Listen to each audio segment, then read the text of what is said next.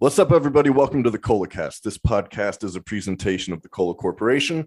The Cola Corporation is a streetwear brand that is based in Chicago, Illinois. My name is Cola. I am the artist and designer behind the brand, and I am joined once again by my good friend and yours, Derek. Derek, how you doing, buddy? I'm excellent. How are you? I am okie dokie. Thank you. Today we are talking about Please Kill Me, the uncensored oral history of punk which is a book that came out in 1996, written or compiled by Legs McNeil and Gillian McCain. I read the book for the first time in 1996 when it first came out.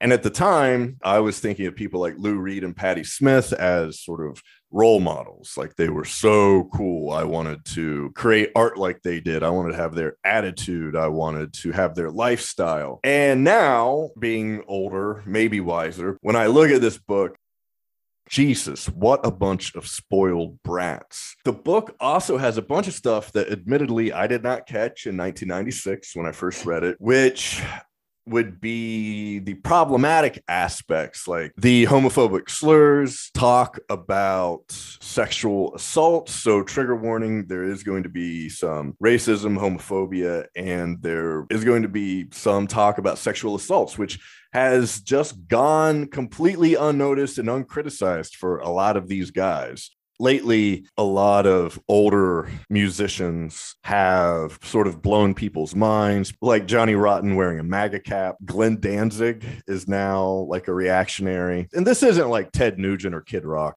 chud rockers. This is like people who were involved in punk rock and supposedly anti-authority and how can they be reactionary? And kind of what i got from the second reading was that for a lot of these people, punk rock had nothing to do with being anti authority or anti establishment. It was never a political stance for them, which is something that we'll see explicitly when we talk about the New York Dolls and how Malcolm McLaren tried to manage them Legs McNeil talks about this specifically how punk wasn't political. This is also something to keep in mind that we're talking about a very specific time, the origin of punk. This book could almost be called The Uncensored History of Proto Punk or The Uncensored History of American or Early American Punk, right? So it's hard to talk about punk because it's this huge thing. But this book basically starts in 65. It runs through to 92, but really, for all intents and purposes, when you look at the music and the bands coming out, it's kind of like 65 to 77. So, in any event,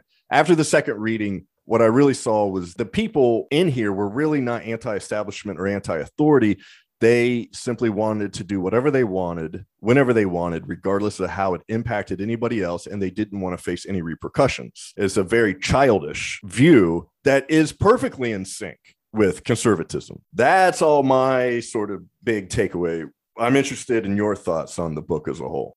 Yeah, that book, along with Our Band Could Be Your Life, were two that I remember reading in probably my mid to late teens and being kind of flabbergasted at some of the shit I was seeing. Uh, a lot of the stuff that you just summarized. Uh, I think the Please Kill Me is a good summation of that overall time period, not only of like rock and the scene, but also you get instance, or I'm sorry, you get uh, insight into the aesthetic and what what style and you know, kind of or how they presented themselves and kind of what that looked like. There are a few records, the Velvet Underground Banana album and Wu Tang Clan 36 Chambers I think if those albums came out today, I think that record would still blow minds. So Danny Fields talks a little bit about this in the book when he says that 20 years after Raw Power came out, Raw Power by the Stooges, he would listen to it and it still sounded advanced to him. It just blows my mind. to think the Stooges happened in the 60s. They are the furthest thing from 1960s culture I can think of when you look at the discography of the uh, the Banana record of the Velvet Underground and Nico coming out in 1967, you're absolutely right. It would still blow minds today because it mixed so many things folks are rediscovering experimental compositions and psychedelic rock and things that are just avant garde. I think because of when it came out and the other sort of contemporary acts, uh, it's absolutely proto punk and well above its time, which is like why we're still talking about it. So, all right, let's get into the book. So, we start off in 65 with the Velvet Underground. In the book, their first manager, Al Aronowitz, He says, I gave the Velvet Underground their first gig. I put them on the opening act at the Summit High School in New Jersey. they were just junkies, crooks, hustlers. Most of the musicians at the time came with all these high minded ideals, but the Velvets were all full of shit. They were just hustlers and their music was inaccessible. That's what Albert Grossman, Bob Dylan's manager, always used to say whether music's accessible or inaccessible. And the Velvet's music was totally inaccessible. It's interesting to me that he's saying their music is inaccessible. When I listen to the underground, it's extremely accessible in a way that shit from the 60s, like those bands with their high ideals, never seem accessible to me. They always seem pretentious and phony. They seem pretentious and phony, but consider the context which the, the Velvet Underground was considered inaccessible. Uh, it reminds me of early, early Bob Dylan, you know, when he really began to find himself in the public eye. You know, the music that he grew up on was, you know, how much is that doggy in the window? That was an incredibly accessible because it was inoffensive and it was calm and cool and you know very suburban. I don't know that the Velvet Underground would be any more inaccessible than early Dylan. Ronnie Cutrone, who was the whip dancer with the Velvet Underground, the Velvet Underground would have their backs turned to the audience playing, and then these three performers would be acting out S&M fantasies and gyrating on each other and lifting weights and all this other stuff. Ronnie Cutrone says, that's what I instantly loved about the Velvet's music. It was about urban street stuff. It was about kink. It was about sex. Some of it was about sex that I didn't know about, but I was learning.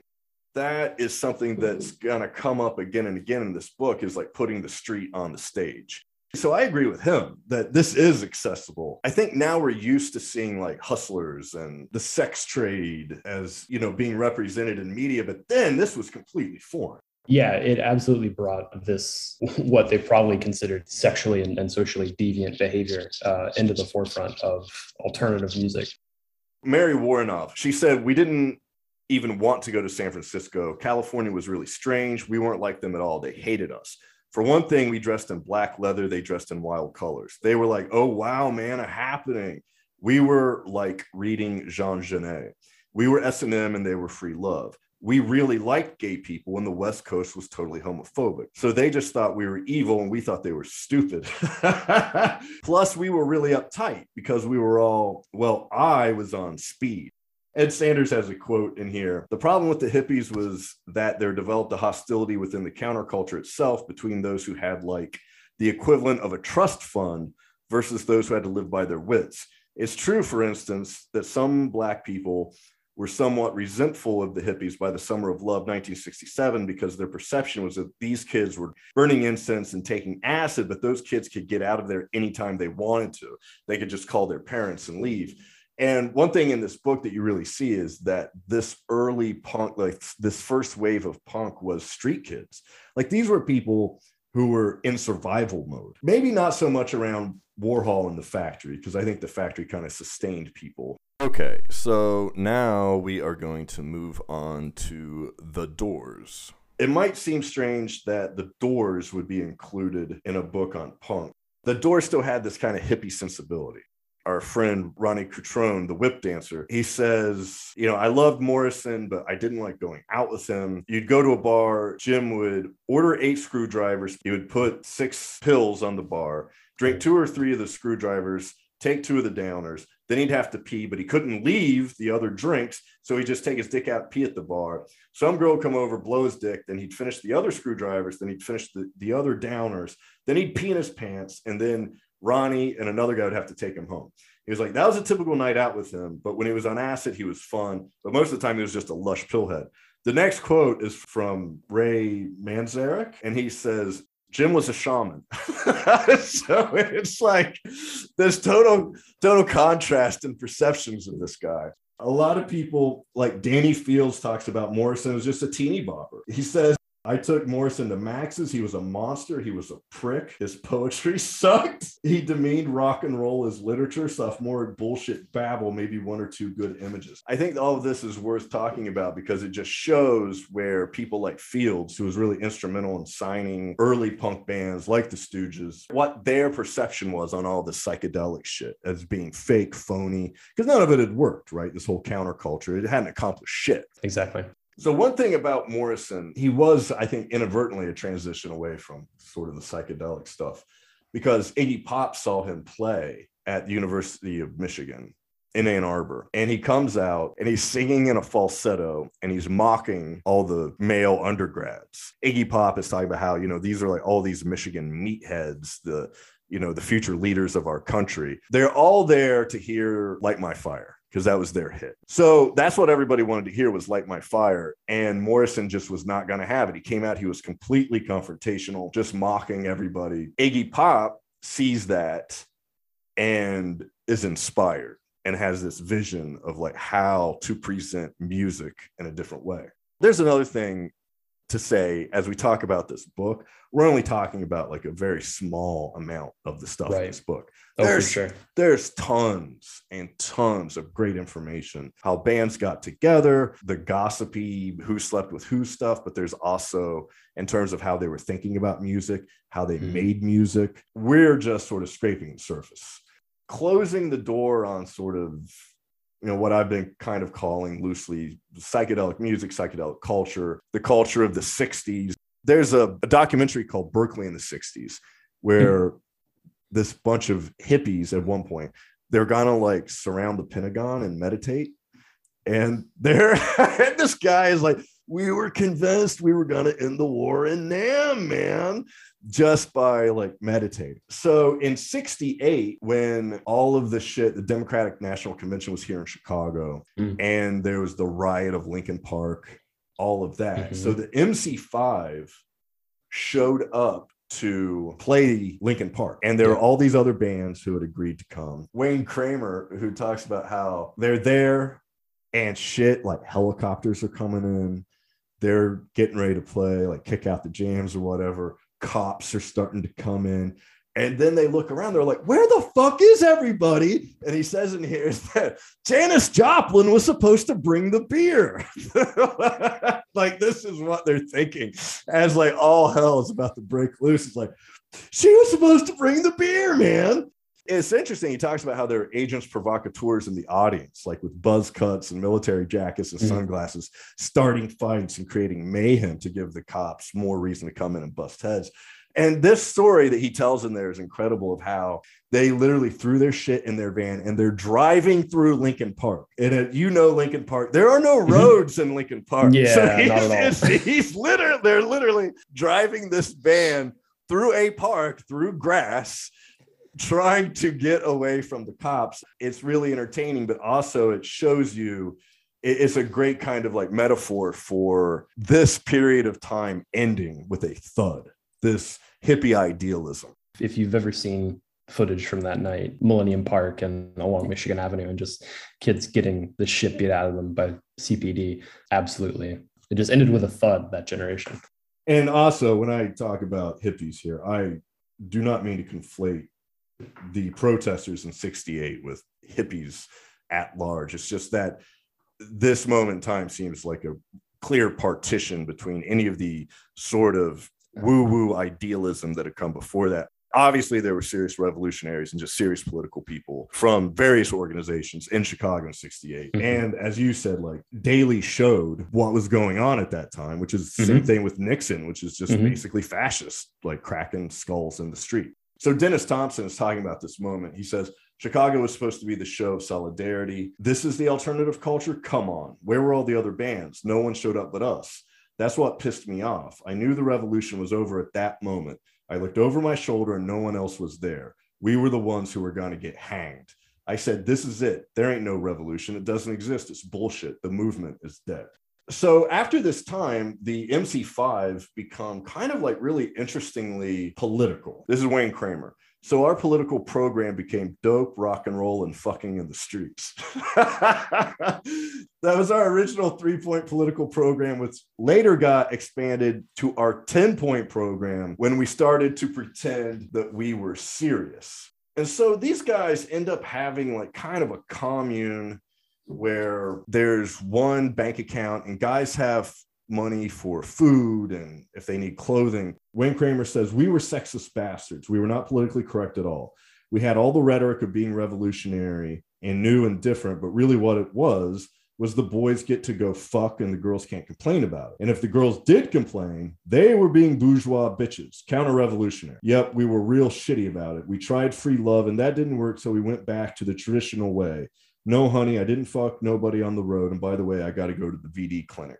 And so this is something that like pops up a lot in the book. And we've kind of mentioned this is like how much chauvinism towards women, but also just like phobia were evident in these right. supposedly cutting edge progressive people. It's not really a surprise to me because you're you're not just talking about music and and genre bending approaches to art you're talking about human beings and for a more modern example uh, if anybody is familiar with the bands dag nasty dys uh, down by law uh, Dave Smalley, the original, I think the original singer of uh, Dag Nasty, is a, a, total conservative Republican. And uh, I've been in discussions and almost arguments talking about can you be conservative politically and still be punk, quote unquote, whatever that means. So it's not a new topic and it's not anything that's going to be going away anytime soon, especially uh, given how things are rapidly changing the MC5, they start messing around with like being the White Panther party. But there is this great anecdote that Wayne Kramer says. He says, I was walking up to our house one day and I heard kaboom. And then all these sirens coming from just a couple blocks away. Just then, John Sinclair's buddy Pun came riding up on a bicycle and gave his girlfriend Jeannie a revolutionary hug. Pun was a tough guy. He was out of the penitentiary for reefer and was really surly. Pun really got into left wing rhetoric and the ersatz politics of the day. He became the Minister of Defense of the White Panther Party. I said to Pun, What did you just bomb? He whispered, The CIA. I said, Right on power to the people. he, he had tossed a bomb at the CIA recruiting office at the University of Michigan. It didn't kill anybody, just blew a hole in the sidewalk and freaked everybody out. That's a great story. Secondly, mm-hmm. there's a CIA recruiting office. I don't know. It just does that exist today? They don't yeah. have recruiting offices. I'm gonna look it up, but I mean, you got to find warm bodies somehow. Yeah, I'm looking at uh, careers.cia.gov. It looks like a modern tech company with all the, the, the design and aesthetic on the website. Okay, so Iggy Pop says John Sinclair was always saying, You've got to get with the people. I was like, Ah, the people. Oh man, what is that? Give me a break. The people don't give a fuck. Sinclair would say, We are going to politicize the youth. But the kids were like, What? Just give me some dope. They didn't care. That's how it really was. And John Sinclair is in here talking about lumpen hippies. Those were our people. That was the White Panther Party. We were the voice of the lumpen hippie, just like the Black Panther Party was the voice of the lumpen proletariat. Iggy Pop says the MC5 went beyond having a sense of humor about themselves. They were a parody. I can't say how political the MC5 really were, but I certainly didn't feel it. But on a basic level, would they share their peanut butter with me? Yeah. And sometimes I would walk two or three miles to the Trans Love House, which was the MC5 house, to get a sandwich because he didn't have any money. And they would mm-hmm. never say to him, Hey, don't eat that sandwich. And their girlfriends would sew his pants.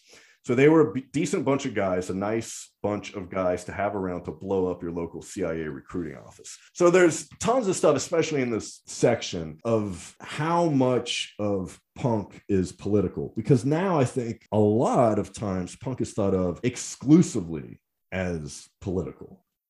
Yeah, when you start talking about bands like Crass and the perception of, of punk music in, in the 70s and rightfully so into the 80s. Uh, and you start looking at bands that came in and around uh, the Reagan administration.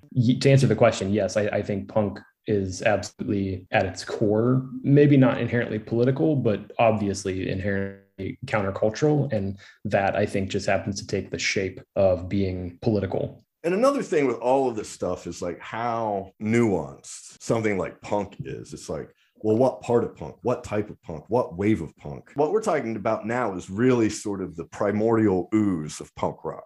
Yeah, it was. It wasn't um, more than a stone's throw away from Link Wray playing rawhide and shredding his his uh, speakers with a knife. Um, you know, it's it's much closer to that than we are to it. I think. And there are, like you said, there's so many nuances. Like, what is punk? And I think my point with that is like these bands that we're talking about I would think of them as punk bands simply because of their their attitude and, and their aesthetic, but they were just rock and roll bands. That is exactly how David Johansen and the New York Dolls, that's exactly how they talked about what they did. Mm-hmm. And these are guys who dressed in in drag. Like we were just we were just playing rock music, you know, that's that's really it. So there's a lot of problematic stuff around with the Stooges. And I, I think this stuff, like when I talk about this, I'm not trying to like cancel these guys.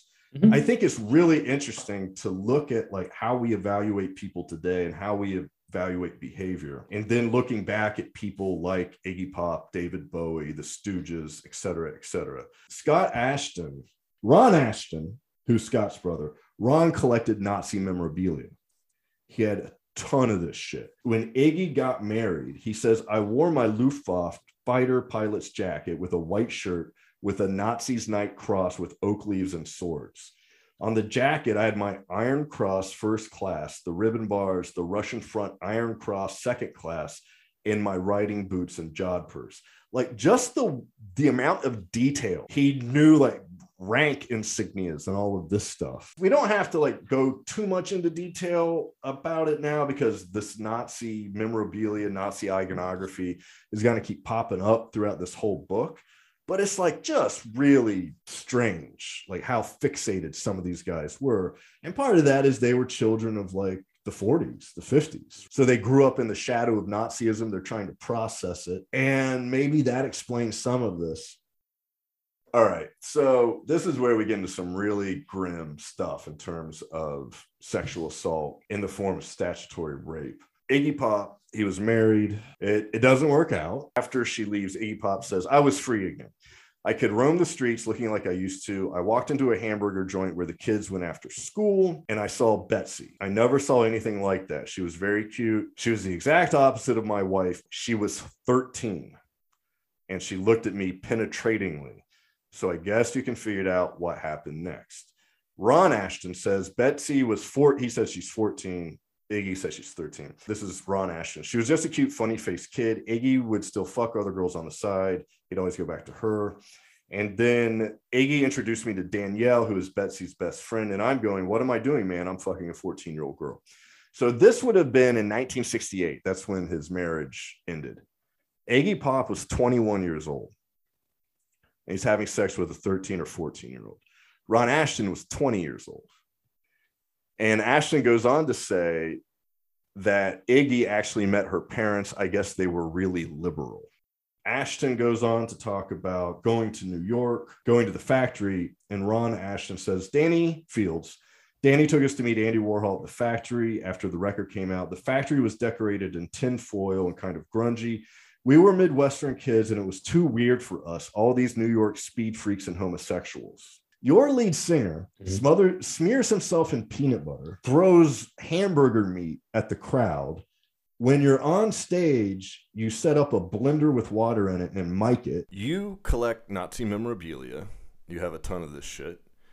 And when your buddy got married, you showed up to his wedding dressed head to toe like a Nazi but the people at the factory are freaking you out. It's not just the Ashetons, it's not just the Stooges. These attitudes were prevailing attitudes throughout even counterculture.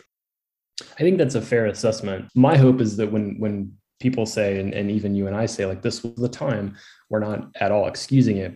So all of the sort of political stuff, it all comes to a head in the fifth chapter here with the MC5 going to New York. The MC5 are going to play the Fillmore East. Kick Out the Jams had just been released. But the background of all this is there's a radical East Village group called the Motherfuckers. And the Motherfuckers are demanding that Bill Graham, a promoter, turns the Fillmore East over to them one night a week because it was in their community. So they said, you know, we should have access to this as like a community resource. So Bill Graham is under pressure. He thinks, wouldn't it be great if we present the band, the MC5, at the Fillmore and give away the tickets for free? The motherfuckers, they give them 500 tickets, and the motherfuckers are all gathered outside.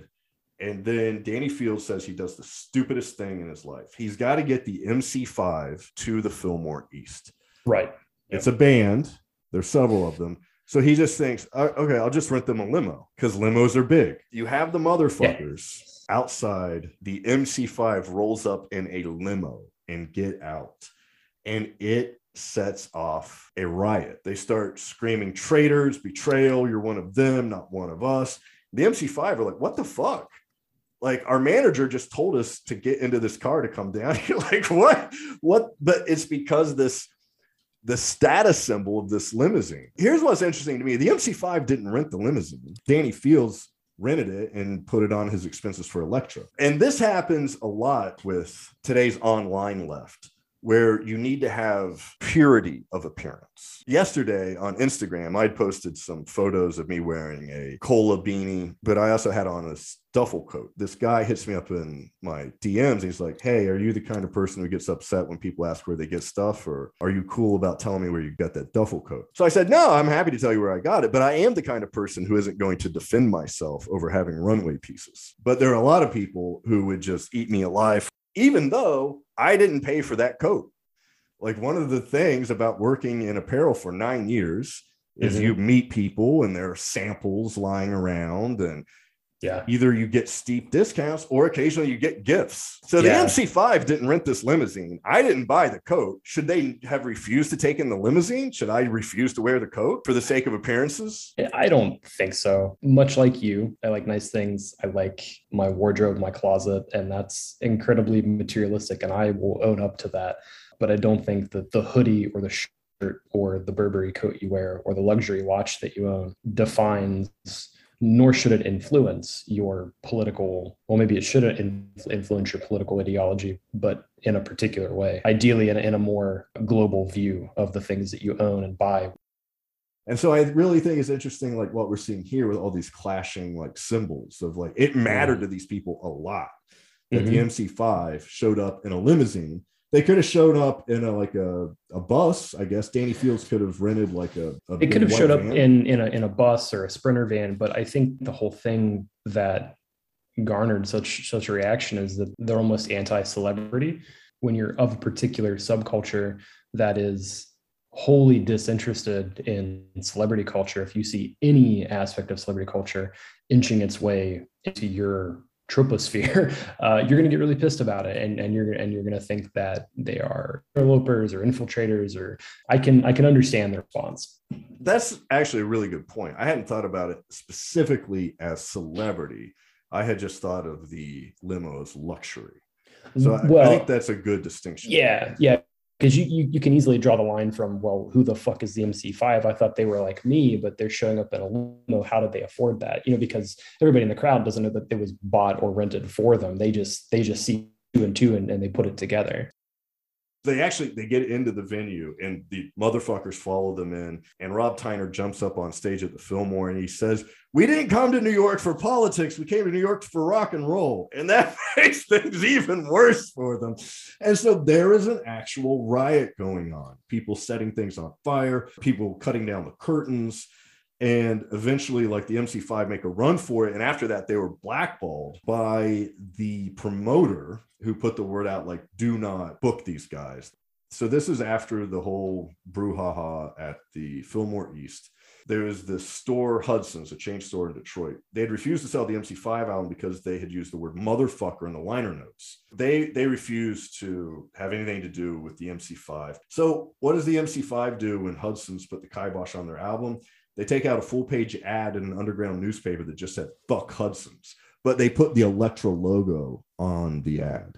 This happened after an earlier dispute in which Kick Out the Jams motherfucker had been a problem, but the band agreed to change that to Kick Out the Jams brothers and sisters. And before long, these guys are just too hot to handle. The last bit on the MC5 is when they finally signed a contract. Here's what they spend their money on Wayne Kramer got an XKE Jag. Mike Davis got a Buick Riviera. Fred Smith got a 66 fastback Corvette with a 327. And Rob Tyner got a station wagon. Smart and move. Dennis Thompson got a 67 Corvette that had six taillights, 390 horsepower, and a purple hardtop. After that, Wayne Kramer says they were purged from the White Panther Party for counter revolutionary ideals because we bought sports cars that our parents signed for. All right, so we're going to have to jam through some stuff. So basically, David Bowie is in the book a good bit. Jayne County talks about the influence of the New York crowd on Bowie. So there was a production, a stage production of an Andy Warhol play called Pork. And they were in London. They go to see Bowie. And at that point, have you heard like early David Bowie when he was on the Deram label? I don't think so. It's awful. It's just awful. Hmm. It's this terrible folky shit with lyrics like "My mustache was stiffly waxed and one foot long." I had a, a CD that was like the Deram anthology. There was one good song on there called "Let Me Sleep Beside You." The rest of it, oh, and Space Oddity. Space Oddity was like the end of that era. I don't know if it came out on Deram, but it was sort of the end of like David Bowie as a folkie. Okay, so it looks like it was just his first record, self-titled, was on Deram, Okay. uh, released in '67 in the UK. And so what happens is Bowie sees all these folks. They're from the factory. They're very glamorous Mhm. and they're dressed like it. He points them out and says, Oh, hey, the folks from Pork are here in the audience. And like one of the women stands up and lifts her shirt up and like shakes her boobs for the audience, you know, and they're all like very extroverted and and all of that. They're very fabulous. They're all from the factory milieu. And Bowie that was one of his very early like transformations when he sees the glam aspect and starts moving away from this folky thing. So with the book, there's a ton of stuff about Patti Smith and Mapplethorpe. Honestly, for me, this was like, and I'm not trying to cast any aspersions at Patti Smith's work or her talent or accomplishments or anything at all. But just the way she and Mapplethorpe were so like overtly social climbers is Mhm. really hard to take. Again, has nothing to do with her quality of work, but there's a ton of stuff about them in the book. If you're into that, you should check it out. So then we get into the New York Dolls. So this is Jerry Nolan from the Dolls. He says, In the beginning, a lot of the New York Dolls audience was gay, but of course, we were all straight. We were all girl crazy. And let me tell you something. It turns out women knew immediately. It was the men who were confused. The women I knew, I don't care what we wore, and they loved us for it that we had the balls to look and act the way we did. It was fun for them. My experience has bared that out 100%. Really? Women always know it's the guys who are confused. So, like, in the interest of time, I'll just tell you one quick anecdote in college, right? When I got like six earrings and the hair and all this stuff. And I'm walking out of a bar with a woman. We're headed back to my apartment. And this group of frat boys is walking down the street. And one of them yells, What the fuck is she doing with that rainbow fucking F word? Mhm. And I'm like, I am the one with the girl. You are the one with the guys. And what you don't understand is that your attitude about me is the reason why I'm going home with the girl and you're with the guys. Yep. And that's something that these Neanderthals can never really grasp. To this day, if you want women to talk to you, have the balls to wear women's clothing. It worked for the dolls in the 70s, and it works for me wearing Tupac bandana and women's yoga tights in yoga today. Trust me on this. Just Trust- try it. Trust try it. Jerry, trust Jerry Nolan, trust me, your buddy Cola, and start wearing women's clothing. David Johansen, he says there wasn't a lot of intellectualizing going on when we started the New York Dolls. It was just a bunch of guys practicing in a storefront who started playing together. I don't know where the glitter thing came from. We were just very ecological about clothes. It was just about taking old clothes and wearing them again. I think they called it glitter rock because some of the kids who used to come to see us put glitter in their hair or on their faces. The press figured it was glitter rock. The term itself came from some writer, but it was just classical rock and roll. We used to do Otis Redding songs, Sonny Boy Williamson songs, Archie Bell and the Drells songs, but we didn't consider ourselves glitter rock. We were just rock and roll. And we thought that's the way you were supposed to be if you were in a rock and roll band, flamboyant. Later in the book, I think it's Jerry Nolan talks about how everybody has a Johnny Thunders clone. Johnny Thunders was the guitarist, lead guitarist for the Dolls. He says Poison has a Johnny Thunders clone. Motley Crue has a clone. And so I'm reminded of this woman. I remember reading an anecdote. This woman said she was waiting tables and she was wearing a Smiths t-shirt and she was waiting on Bon Jovi, the band. They said, you listen to those and use the homophobic slur. Sure. But again, like Bon Jovi, teased out hair, mascara, but but yet guys- still strikingly homophobic. it's so strange to me. I Do you, cannot. do you know your boss? Like, have you seen your music videos? Like, why are we talking like this? when the dolls go to London, so what we begin to see here is like the cross pollination of punk.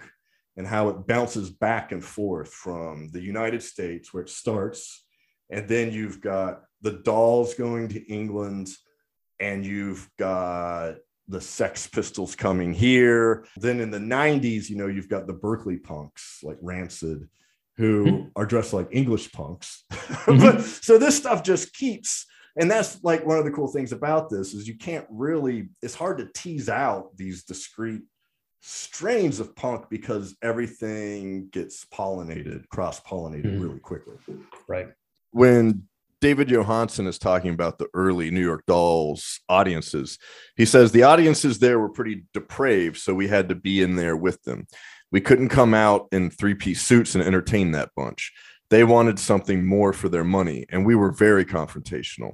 We were very raw. We were really into confronting the audience. Hey, you stupid bastards, get up and dance. We were not polite.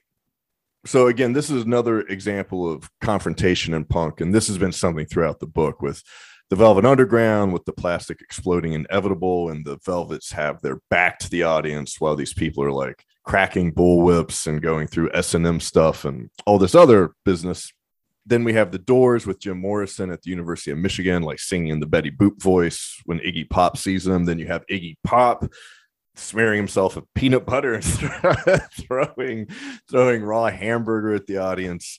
And now we have the New York Dolls being confrontational with their audience, and this is something that later on, especially in the UK, with gobbing, spitting on the band, the band spitting on you. There's an anecdote in here when the Pistols come to America that a little kid like went up to Johnny Rotten and asked for his autograph, and he had a one a Sex Pistols LP, and Rotten just spat on it, and the kid was like, "Oh my god, thank you so much."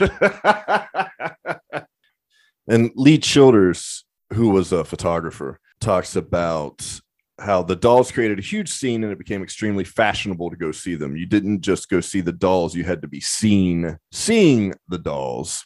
He says David Bowie came to see the New York dolls a lot. Lou Reed came to see them a few times. People were kind of like learning from them about presentation. I always come back to this idea. I probably always will.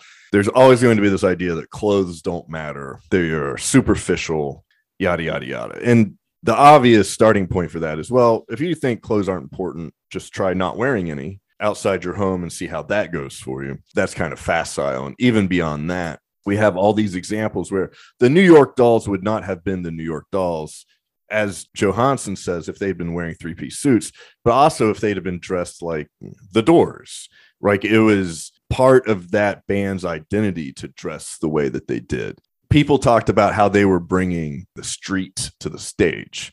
With all of these bands, like dress is a really important part of it. I mean, think about the Ramones. They had the white t shirt, the 501s, the Chuck Taylors, and the asymmetrical Perfecto motorcycle jacket. Before that, Joey Ramone was in a band called Sniper. And I think it was at that point that he was dressing head to toe glitter, huge boots, his brother says that with the boots, he was like seven feet tall, all glammed out in the 70s, hitchhiking down the Queens Boulevard to get to gigs. And how this is something that could get you killed at the time. He's six six, very and tall. Then, and then he's wearing platforms on top of that. So dress is always going to be an essential part of any community. And again, if you don't believe me, just try showing up to a MAGA rally and being the only person dressed head to toe in black with your face covered, see how that works out for you. Conversely, show up to Antifa direct action wearing a Nautica windbreaker and a MAGA cap and see how far you get there. David Johansen said, People who saw the dolls said, Hell, anybody can do this. I think what the dolls did, as far as being an influence on punk, was that we showed that anybody could do it it used to be when we were kids, rock and roll stars were like, wow, I got my satin jacket and I'm really cool and I live in this gilded cage and I drive a pink Cadillac or some crap like that. The dolls debunked that whole myth and that whole sexuality because basically we were these kids from New York City who spit and fart in public, were raunchy, and just debunked everything. It was just so obvious what we were doing to rock and roll. We were bringing it back to the street. Mm-hmm. I just thought that that was all the whole DIY aesthetic or approach is obviously something huge to to all forms of punk, regardless. At this point in the book, we're getting kind of away from the dolls a little bit and more into television. Richard Hell and Tom Verlaine. Richard Hell said music had become so bloated. It was all these leftover 60s guys playing stadiums, being treated like they were very important people, acting like they were very important people. It wasn't rock and roll, it was some kind of stage act. It was all about the lights and the poses. With the dolls, it was all about the street put on stage. That was another cool thing about them. They were exactly the same off stage as they were on. There are a couple important t shirts in this book.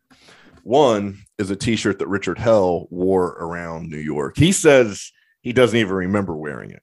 But this is one of those things like how everybody was at the first Sex Pistols gig, right? Mm-hmm. Or how like 80,000 people were at a sporting event where the arena seats 40,000. Mm-hmm. people just misremember it. But people remember seeing Richard Hell in this t shirt that, that was a real t shirt that did exist that had a bullseye, a target on the front of it and said, please kill me. And people are talking about how this guy wearing that thing around New York at that point in time in the 70s was like completely outrageous. So before we do leave the dolls, though, we have a couple couple great things. David Johansen saying David Bowie used to come and see us play at the Mercer Arts Center.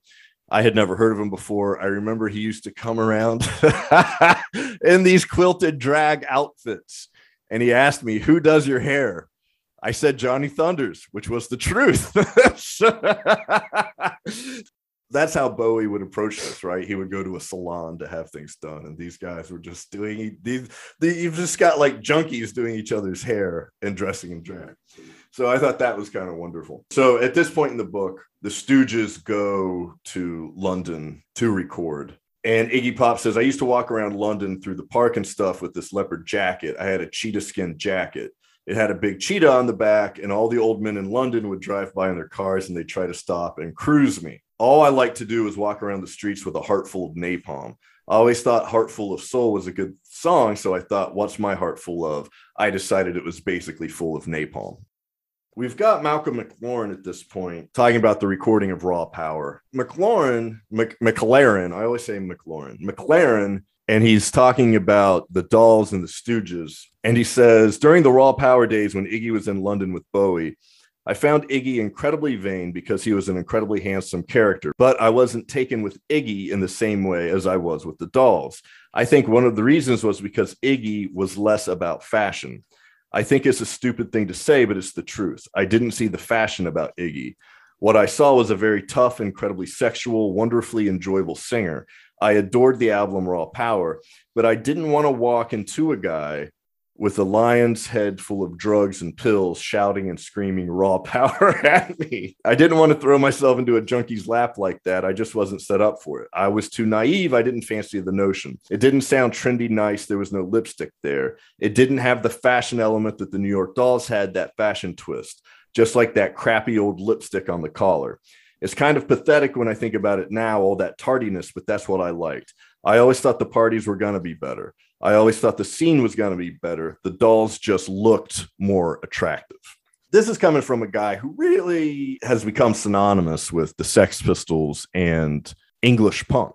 I mean, this is why the Sex Pistols were, from a certain point of view, including my point of view, a boy band. That's how he looked at it. That's how he managed them. Now, the irony here that he didn't want to get involved with junkies, so he went with the New York Dolls, is that when the Dolls would later on tour Florida, I mean, the New York Dolls in Florida in the 70s already sound strange. They end up staying in a trailer park, all of them. The drug thing is completely out of control. And McLaren is left to deal with that mess. And to his credit, it sounds like he actually did right by those guys and did hmm. get guys into rehab. And people in there saying, like, I actually credit him with saving lives people kind of think of McLaren as sort of this mercenary and heartless and but he did come through for those guys. And he never and this is true with I think with Vicious too because you know he went hat in hand to the Virgin guy Branson mm-hmm. to get bail for Vicious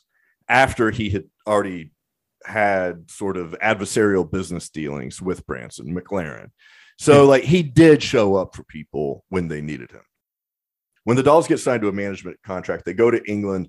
they're a media sensation. They're incredibly polarizing. People are saying this is the best thing ever. People are saying this is the worst thing ever. And this is something with the English press, like in the 1990s, before Suede had debuted an album, before they had released music, they were on the cover of the NME. so the English music press have always loved hype. And that was true back in the 70s. The Dolls end up opening for Rod Stewart I don't know a lot about his back catalog. I don't know what Rod Stewart was like in the 1970s. I just think of like 1990s Rod Stewart, where he kind yeah. of looked like my lesbian aunt. Yep. And he, he just like he was adult contemporary, right? Yes. By that point. Yeah. Yeah, exactly. With the dolls in England, again, like you've got the dolls going to England, the pistols coming to New York. People in England are getting exposed to the dolls and the look and all of the styles and the sounds are kind of, again, cross pollinating. There's a ton of stuff in this book, again, that we're leaving out. A ton of great stories about political maneuvering and tragedy. So there's so much in this book in terms of personal stories, personalities, but also like just real human stuff. Like especially like Dee Dee Ramone talks about Dee Dee and Connie, his wife, and like it really seemed like these were people trying their best to love each other and trying their best to support each other. But they're, you know, I mean, and there's absolutely nothing wrong with this, but they were both street level sex workers. And when you're in that environment, there's just a lot of risk and a lot of violence and you're ed- you have to be edgy you have to be prepared. Then when you introduce the drugs into that the volatility ramps up. And if you're trying to love someone and be in a stable relationship it's not amenable to that. And so there's so much of that all through the book. And it's really fascinating it's really heartbreaking. But again that's all stuff that we don't really we're not really going to address here. Okay bob gruen was a photographer filmmaker. He directed the new york dolls video documentary looking for a kiss so Gruen says the first time I saw the dolls was after Billy died, right at the time they got signed. I was hanging out flipping knives with the Hells Angels on Third Street. Angels? What a sentence. Yeah, I was hanging out flipping knives with the Hells Angels on Third Street. The Mercer Art Center was nearby, and a friend had told me to drop by there. So one night on my way home, you know, from flipping knives with the Hells Angels, I did. I went upstairs and saw a strange assortment of people, not the kind of people I tended to hang out with. Some guy I knew walked past me with eyeliner on, and I freaked out. I left. I always had a strange mix of friends Alice Cooper, John Lennon, and I went to a lot of different kinds of shows, but I didn't have friends who wore makeup. The Hells Angels were shocking, but I didn't feel threatened by knives and guns. I felt threatened by guys in makeup and dresses. His friend talks him into going back. He gets a beer. And instead of noticing all the guys in makeup, I started noticing all of the girls in makeup. They were very attractive girls. And I thought, this is getting a lot more interesting. He says you couldn't really tell who was in the band from who was on stage because of how everyone was, was dressed. There was a whole row of bleacher seats that went up really steep around the stage, and it looked like a wall of people everybody was sort of milling around and dancing and singing and yelling all at once. And that was the first time I saw the New York Dolls. It was just the most exciting thing I'd ever seen in my life. It's just really interesting to me that this guy, and he says, you know, I hung out with the Hells Angels and like knives and bikers didn't scare me, but guys in dresses did. It's such a like telling and rare articulation of like homophobia. Yeah. Of like being afraid. It's very specific. Okay, so this is Nancy Spungen talking about the dolls. The New York Dolls started a scene. They were the center of attention. Everything came after them. They were different. Nobody ever dressed the way they did, or talked the way they did, or played music the way they did. And they were the first band that I was hanging out with all the time. I slept with David Johansen. I slept with Johnny Thunders. I slept with Syl Sylvain. I slept with Jerry Nolan. Everybody but Arthur Kane. So, as we get towards the Ramones, there's a lot of stuff about hustling. We mentioned this earlier about how much of punk culture was in survival mode. Like, these weren't art kids, Mm-mm. you know, or at least not art school kids. They didn't have student loans. They weren't cashing their, they weren't living off their overs checks. Like Dee Dee Ramone and a bunch of other people, they were literally turning tricks to get by, mm-hmm. to survive. And like the music came out of that the editors of the book, the authors of the book, Legs McNeil and Gillian McCain, they do a really good job staggering these transcripts. They must have had just hundreds and hundreds of hours of interviews they had to go through. They do a really good job of like staggering stories. So you'll read about the doll's early years, then there'll be a chapter that's just all groupies talking about what it was like from their perspective. Then there'll be something else. Then we're back to the dolls. And when we come to the chapter called The Death of the Dolls, the first person who gets mentioned is Malcolm McLaren. so when he started managing these guys, he puts them in red suits and puts a Soviet flag behind them on stage and just completely killed them. They were completely uncomfortable. These were not political guys. And McLaren, it doesn't really seem like he knew what he was doing like he talks about how he wanted to make a political statement with them, but how exactly? I'm not sure. Jerry Nolan says this fucking around with Malcolm was too artsy fartsy. He had us dressing up in matching red leather suits and playing in front of a giant communist flag. It was so stupid. Malcolm caught us at a really vulnerable moment. The limos were long gone. Then Malcolm had booked this horrible string of gigs for us in Florida and these terrible out of the way clubs, and we weren't happy about it. Hey, what the F word is up, B words? This is your Easter egg. The first two people who hit me up either via Twitter direct message or email and just write the word punk either in the direct message or in the subject line of your email.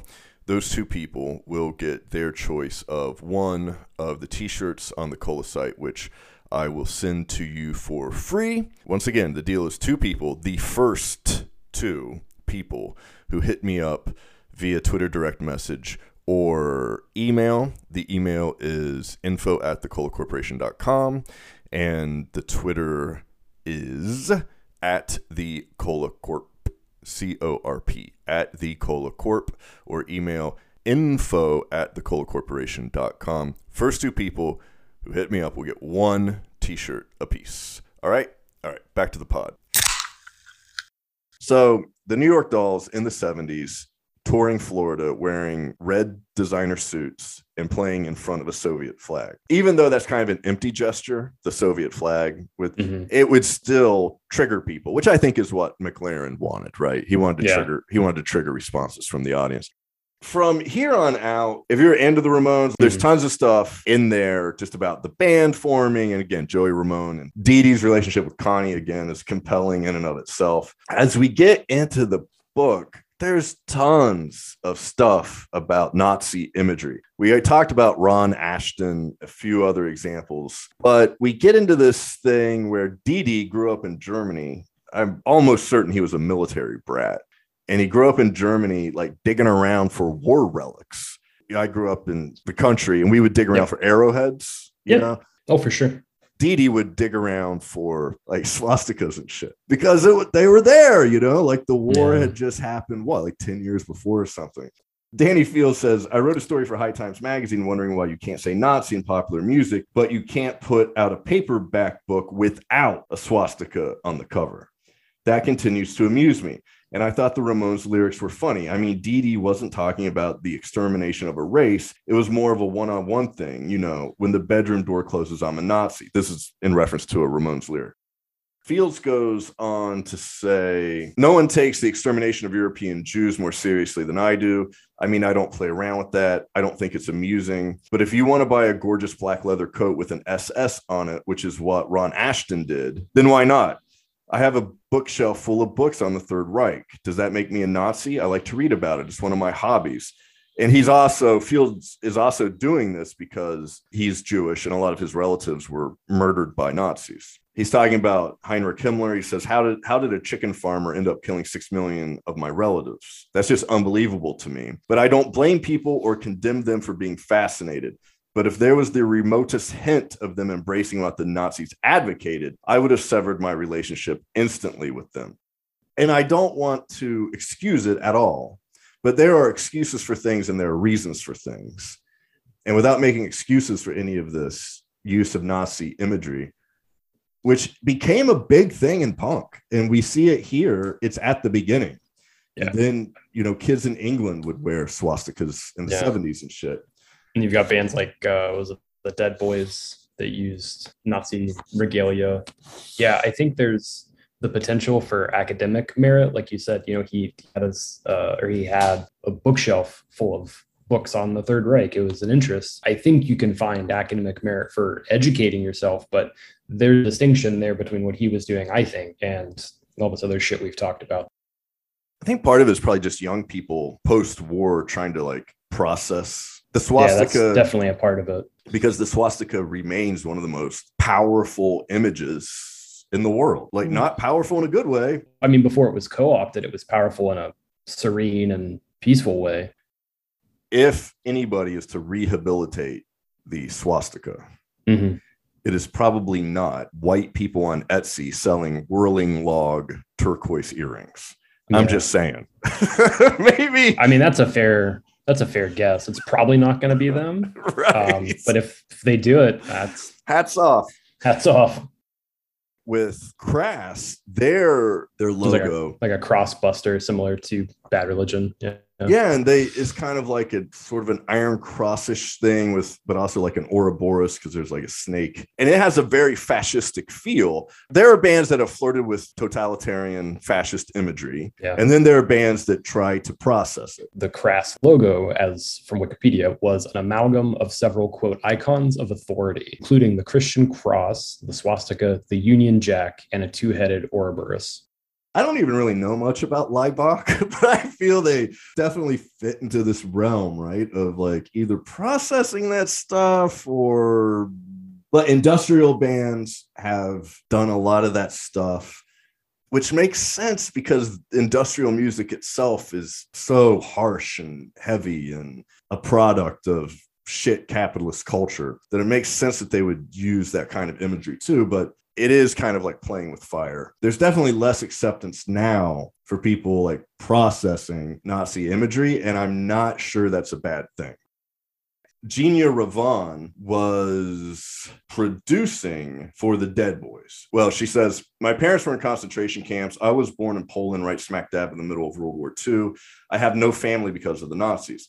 I remember biting my mother because she put her hand over my mouth when we were escaping from Poland because she didn't want me to make a sound. It was very, very bad. I still have the aftermath of all this shit. And so at this point, she is being introduced to the Dead Boys and they're wearing swastikas. She's producing for them and she tells them, take those things fucking off. They stand for a race of people that were almost annihilated. They stand for that your manager is Jewish the owner of this recording studio is Jewish, and I'm Jewish, and I'm your producer, and I can lose the drums very fucking easy. So she's talking to the drummer specifically. And she says, I knew the Dead Boys weren't Nazis. I knew that they were young punks. Anything that's bad, they wanted to do. I was there once, but not with swastikas. And so when she's talking, it's funny that she says, like, anything that's bad they wanted to do because the cringiest part in the whole book comes when Malcolm McLaren says as a child whenever they used to tell me to write I will not be bad I just changed the not to I will be so bad and that amused me to no end I'm like really What a child. yeah, I know, right? This is a transcript, and we don't know what his affect was when he was Mhm. saying this. But it really, and just because it's Malcolm McLaren, who was kind of like king of taking himself too seriously, I just changed the not to, I will be so bad. Good God. He So- thought that was a riot. so again, when I say that the second time I read this book, it seemed like there was so much childishness. That's the kind of thing that I'm talking about. Yeah. Angela Bowie is in the book, and we get her talking about one of the more infamous moments from Bowie's career. But she says, I have a Mhm. real problem with ignorant people, particularly ignorant people that embrace fascism. And David Bowie has a streak of ignorance which is as wide as it is long. David's preoccupation with expressionism in Germany was one of those areas where my love for him died. At one point in England, David had gotten out at Victoria Station in an open top Mercedes Landau limousine and did a Hitler salute, which was on the front page of three English newspapers. And I'll be honest with you, after that, I never wanted to see him again. And the rest of the time living with him and having a son with him was a nightmare, just trying to navigate how I could extricate myself from the situation I was in. Now, with this thing about him throwing the Nazi salute, have you heard of this? Instance? I have not. Okay. No. I mentioned on Twitter, I was like, yeah, you know, I had that photo. And then there's a photo. If you Google David Bowie concert Sieg Heil, it should show a photo of him in a concert, just palm, arms straight up and out, palm flat. It is a Roman salute. It's the Sieg Heil. There's not much way around it. Based on his wardrobe, it looks like he has transitioned away from the thin white Duke into more of his like let's dance era. I posted that, you know, why wasn't this guy canceled essentially? Or But somebody tweeted at me was like, LOL, when he was in the Landau, he was just waving to fans. That apparently stands up. Where Far Out Magazine wrote an article about Bowie and fascism and said that, yes, he was just waving to fans. That's fine. But the second photo that you can find anywhere online where he's throwing that salute, that's not him waving to fans. I mean, there's just no way around it. In this article from Far Out Magazine, he gave an interview back in the day and he said, You've got to have an extreme right wing front come up and sweep everything off its feet and tidy everything up. He also called Hitler the first rock star. And he said, Britain is ready for a fascist leader. I think Britain could benefit from a fascist leader. After all, fascism is really nationalism. I believe very strongly in fascism. People have always responded with greater efficiency, Jesus, under a regimental leadership. And there's a good article that I found on Medium called David Bowie in the Third Reich by a Dutch writer who goes by Jantine. I don't mean this in a pejorative sense, but she splits hairs over this stuff okay. because she, she's really trying to separate like the thin white Duke persona from David Bowie and this from that. But if you're like splitting hairs over how you how you talk positively about fascism, that's probably not good. So here's Legs McNeil. You know, we've talked a lot about punk evolution. Legs McNeil says glitter rock was about decadence, platform shoes, and boys and eye makeup. David Bowie and androgyny, rich rock stars living their lives from Christopher Isherwood's Berlin stories. Sally Bowles hanging out with drag queens, drinking champagne for breakfast, and having menage a trois, menages a trois, excuse me, while the Nazis mm. slowly grab the power. Decadence seems so lame because decay suggests that there's still some time, and there wasn't any more time. Things had collapsed. We had lost the war in Vietnam. Vice President Spiro Agnew had to resign because he was caught taking bribes in the White House. And Richard Nixon had the Watergate burglars break into the Democratic National Headquarters because he was so paranoid. I mean, fucking Nixon had won the election by the biggest landslide in history. He was just insane. And then he had to resign. And then President Gerald Ford told New York City to drop dead when it went bankrupt. I mean, New York City declared bankruptcy. Compared to what was going on in the real world, decadence seemed kind of quaint. So punk wasn't about decay, punk was about annihilation. Nothing worked. So let's get right to Armageddon. You know, if you found out the missiles were on their way, you'd probably start saying what you always wanted to. So there's tons of other stuff that's really good. there's great there's great anecdotes. Legs McNeil is talking about Annie Leibovitz shooting the pistols and how Johnny Rotten like can't be bothered. They're backstage after a show, and she's this is Annie Leibovitz, right? Yeah. She says, "Well, this is for the cover of Rolling Stones, Rolling Stone." So Rotten like grabs his hair and pulls it, and he says, "Well, then, does my hair look all right?" it's just as much of a kind of twerp as Rotten was. It's kind of wonderful. Imagine imagining him talking to like a serious artist that mm-hmm. way. Okay, the only other thing that I'll say here. Legs McNeil. This is when the p- pistols came, and all of a sudden, punk, punk is everywhere, and punk is kids with safety pins. It's funny, but now punk was being used to describe something the world thought of as English. When we first started the magazine, we had subscribed to a newspaper clipping service that sent us a clipping every time the term punk was used. So we had watched as the name had grown into this phenomenon. Four years earlier, we had pasted the Bowery with bumper stickers that said, Watch out, punk is coming. Now that it was here, I didn't want any part of it. Overnight, punk had become as stupid as everything else. This wonderful vital force that was articulated by the music was really about corrupting every form. It was about advocating kids to not wait to be told what to do, but make life up for themselves. It was about trying to get people to use their imaginations again. It was about not being perfect. It was about saying it was okay to be amateurish and funny, that real creativity came out of making a mess. It was about working with what you got in front of you and turning everything embarrassing, awful, and stupid in your life to your advantage. Punk wasn't ours anymore. It had become everything we hated.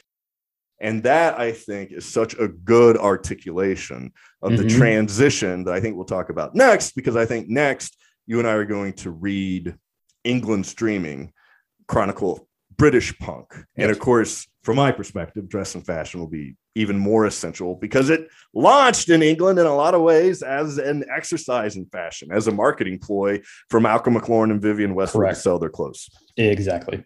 Okay, gotta go, gotta go, gotta go, go, go.